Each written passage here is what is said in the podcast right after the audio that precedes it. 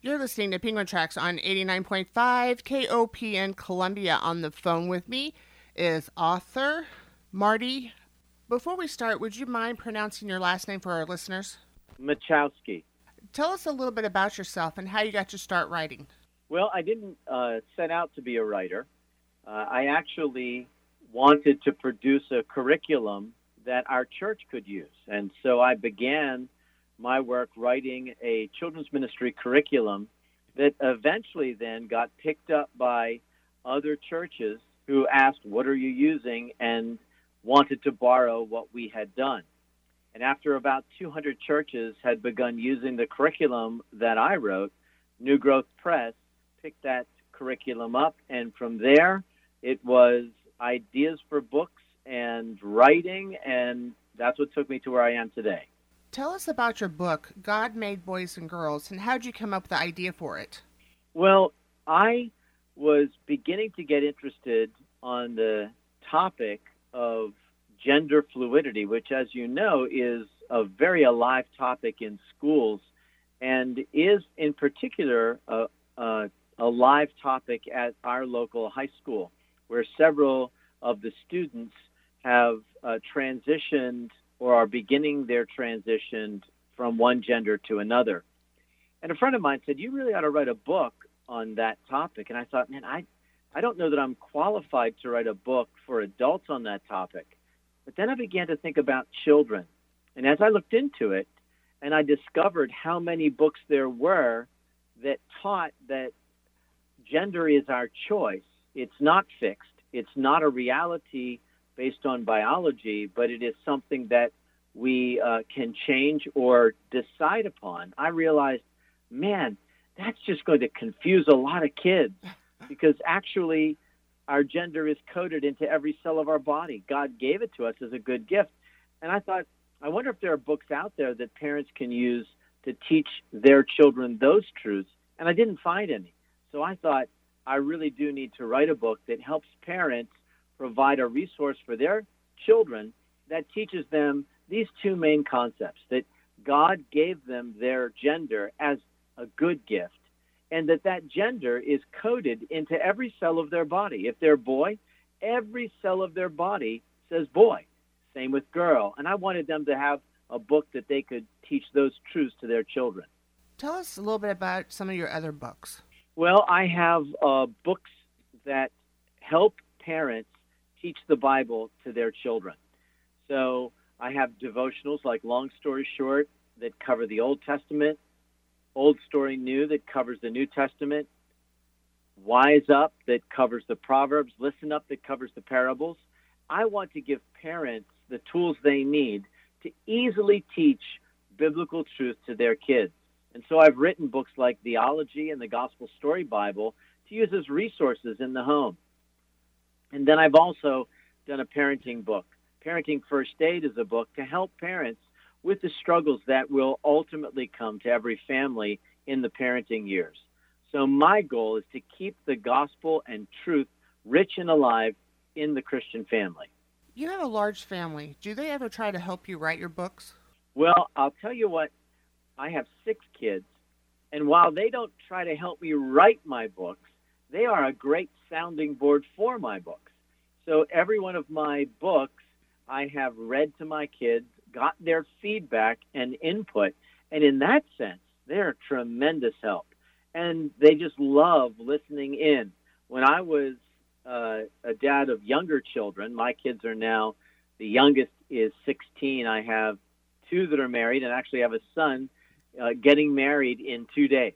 Oh, wow. So he'll be number three to be married they I used to tell them stories all the time. So a lot of my books incorporate stories as a teaching method, something that I learned kids love. Do you have a favorite place to write? I do. I write on an easy chair in my uh, writing room, which is a room that we don't use normally. Mm-hmm. Um, and I do it early in the morning before anybody gets up. So if you came to my house at around 5:40 a.m., you would find me almost every day working on writing a book. What is your favorite Bible verse? My favorite Bible verse.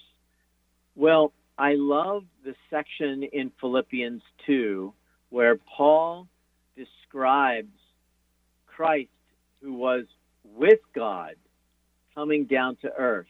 So that whole passage where it says that uh, Christ did not consider equality with God as something to be grasped, but made himself nothing and took on the nature of a servant. And then it ends with, therefore, because of what he's done, God has greatly exalted him and given him the name above every name, so that the name of Jesus every knee should bow and every tongue confess. I, I just love that whole passage in Philippians 2. What advice would you give someone who wanted to become a children's author? Well, the advice I would give someone who wants to become a children's author is get started writing and ask a lot of people for feedback on what you're writing. And try to write a book that the people around you could be helped by. So uh, it could be a storybook, it could be uh, an informational book. But if the people around you that you know don't think that that your idea would really help them, just let that idea go and ask them what would be really helpful. Because ultimately, as an author, you want to write books that people are going to want to read. There's nothing more discouraging for an author than to write a book that nobody reads. Mm-hmm. So if you're going to write a book, write one that people need, give it a try, get input, and then if you get something that seems to bless people and you work on it, uh, then go ahead and look to get it published. Everybody has to start somewhere. So I would say start today and give it a try. What are you currently working on? I am currently working on a book for men that is designed to be an encouragement for them. Uh, and it's it's based on some of my military background. I was in the army as uh, an officer, and uh, there were just different concepts that I learned in the military that I think really help. You know, they say if you've got a wild young boy, send them into the army or the Marines, and they'll they'll train him in how to become a man. And while you know, there's some truth to that. There's some truth to bringing discipline into your life and accepting and enduring and conquering challenges. So that's what I hope this book will provide for men.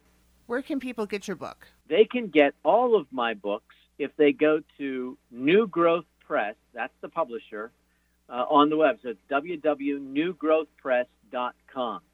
And if they just uh, look, they'll find under children's books all my books. They'll find one of them, they can click on my name, search my name, and my books are also available uh, through Amazon. Is there anything else you'd like to add or say to your readers? Yeah, I would say back to this idea of gender that uh, we want to be really careful that we are being compassionate toward people who are struggling. If you think about it, a, a whole generation of children are being taught that their gender is their choice something that they can decide to be. And so, anybody who has any struggles, that idea is being sown in grade school and certainly high school. So, when you come across someone who's confused about their gender, is exploring what their gender should be, uh, I think we need to be careful to recognize that confusion and pray for them and have compassion on them because the real issue is, is it's a, there's a battle for ideas going on but as a result of that battle, uh, the people who are being affected by those ideas are often struggling very deeply. And when you look into the histories of people who are struggling with gender identity, very often you find they come from homes that don't have great role models in a strong marriage, or some of them may have been abused and confused as younger children. So let's have compassion on those who are struggling with their gender choice. Thank you so much for the interview. It was an honor, and you have a great rest of the week. All right. Thank you so much. Bye bye. Bye bye.